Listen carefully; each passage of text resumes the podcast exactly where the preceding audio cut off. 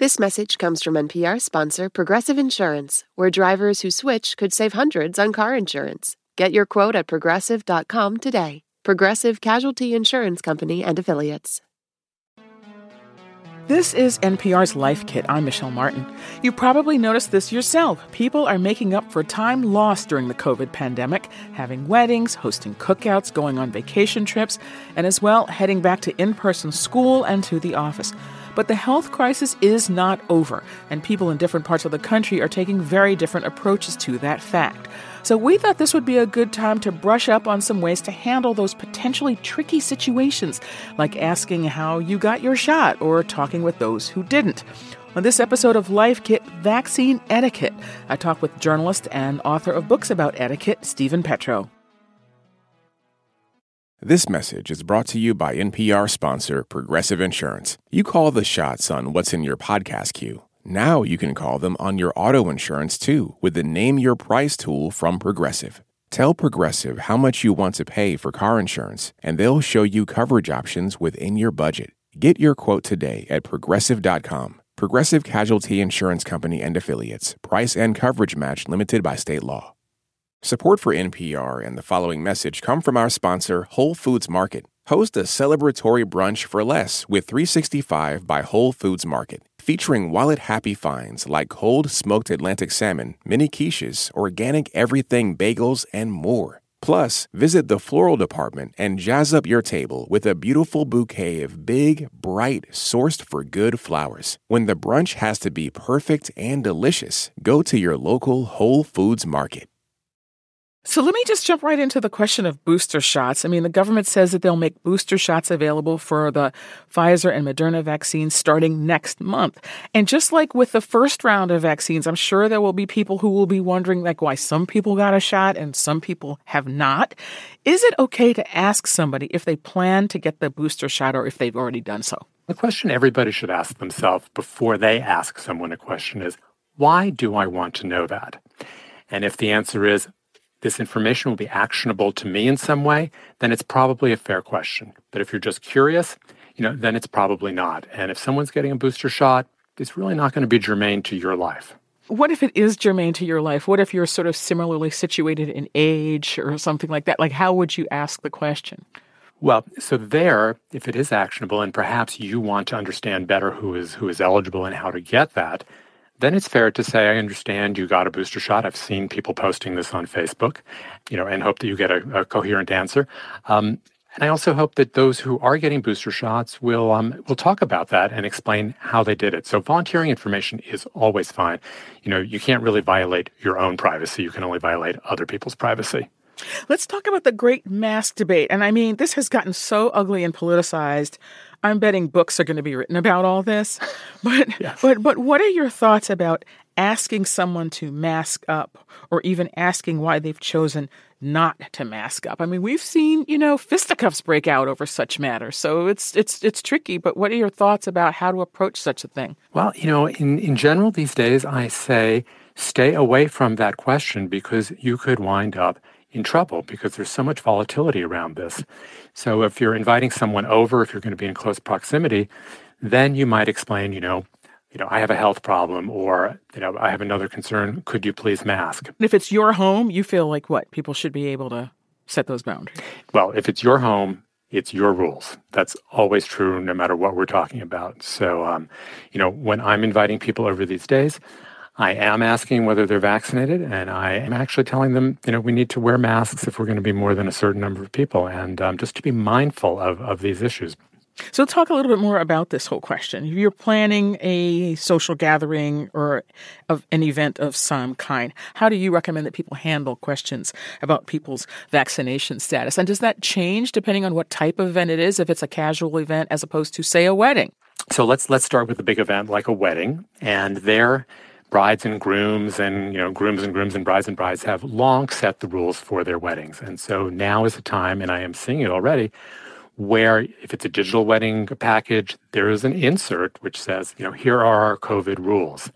Masks are required vaccines are required whatever that may be but they're kind of um, they're written down and when you reply as a guest you're basically asked to agree to these rules. And that is perfectly fine as long as people are asking ahead of time. And some people will will not be coming as a result of that. And that is the way this cookie crumbles.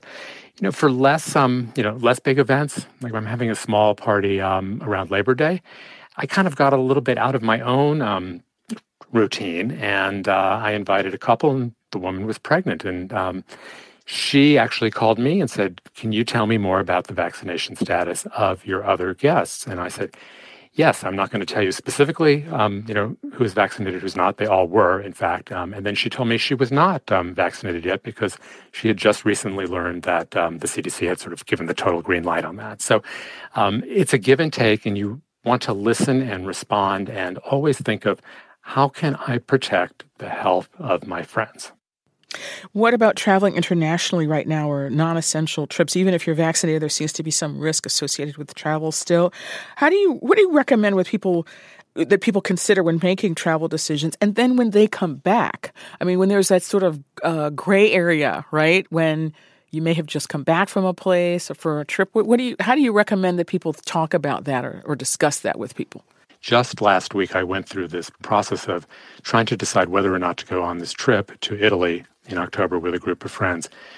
And finally, I decided there were just too many unknowns um, that would potentially put me at risk and put our, our group at risk. So, um, so I declined, and then two days later, the whole group decided not to go. Um, you always want to think about not only yourself, but a group of people.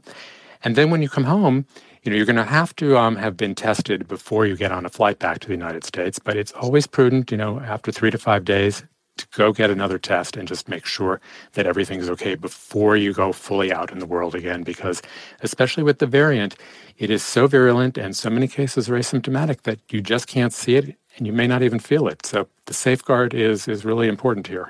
You mentioned that you had actually thought about an international trip yourself and were planning one with friends, and you decided to to change your plans. Could you just talk a little bit about what are some of the factors that you considered when making those plans and changing those plans?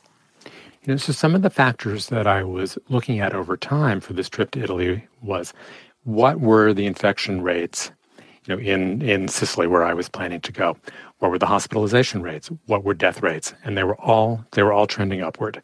Um, Italy then passed that green pass law, which requires masks in many public locales.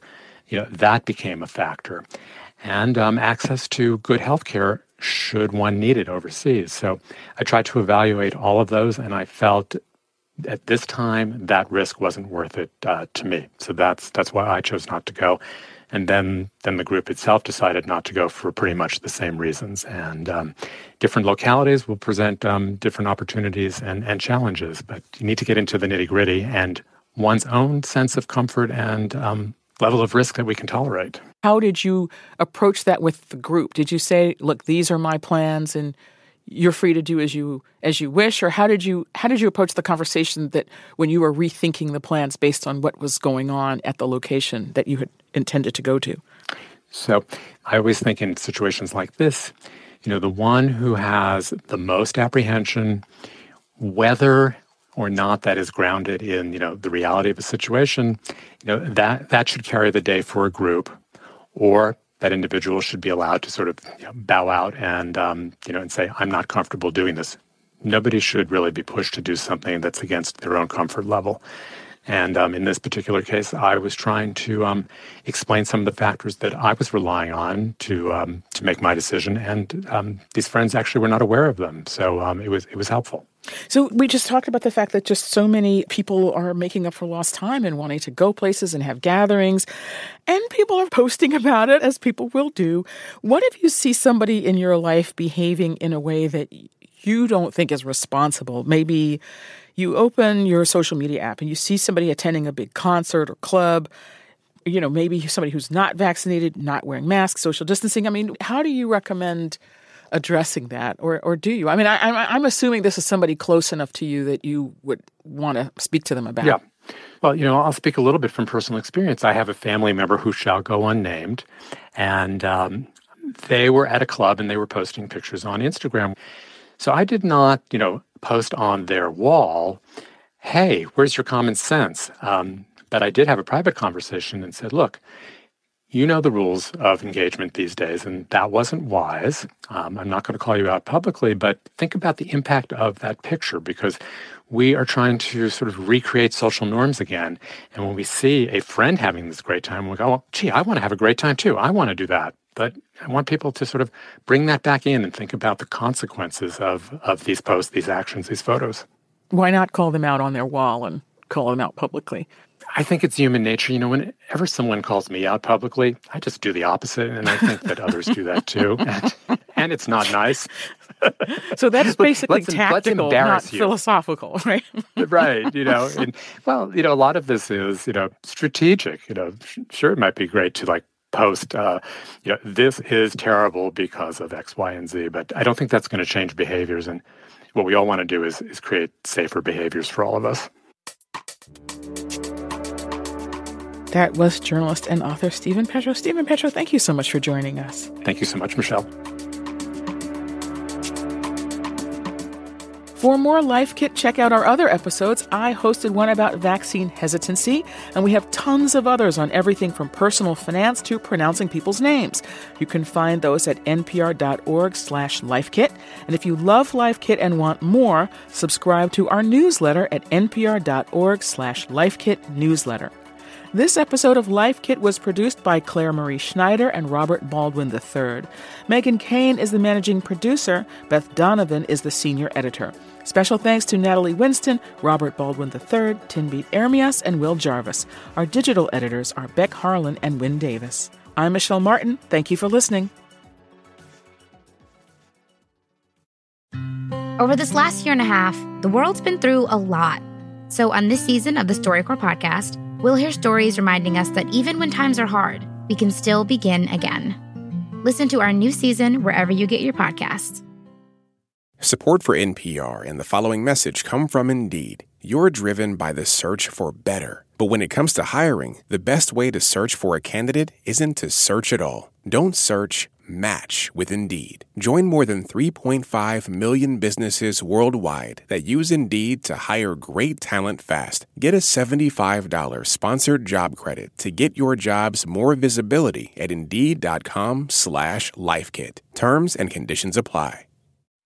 Support for this NPR podcast and the following message come from Amgen, a biotechnology pioneer leading the fight against the world's toughest diseases such as cancer, heart disease, asthma, and osteoporosis. In a new era of human health, Amgen continues to accelerate the pace of change, operating sustainably and drawing upon deep knowledge of science to push beyond what's known today. With each decade, they reliably deliver powerful new therapies to patients. Learn more at amgen.com. Humans are kind of overrated. Over on Shortwave, a science podcast, we're only kind of kidding. We're bringing you the wondrous world of animal science to your daily life. From queer animal love stories to songbird memories, we're showing you how critter knowledge informs human science. Listen now to Shortwave, a podcast from NPR.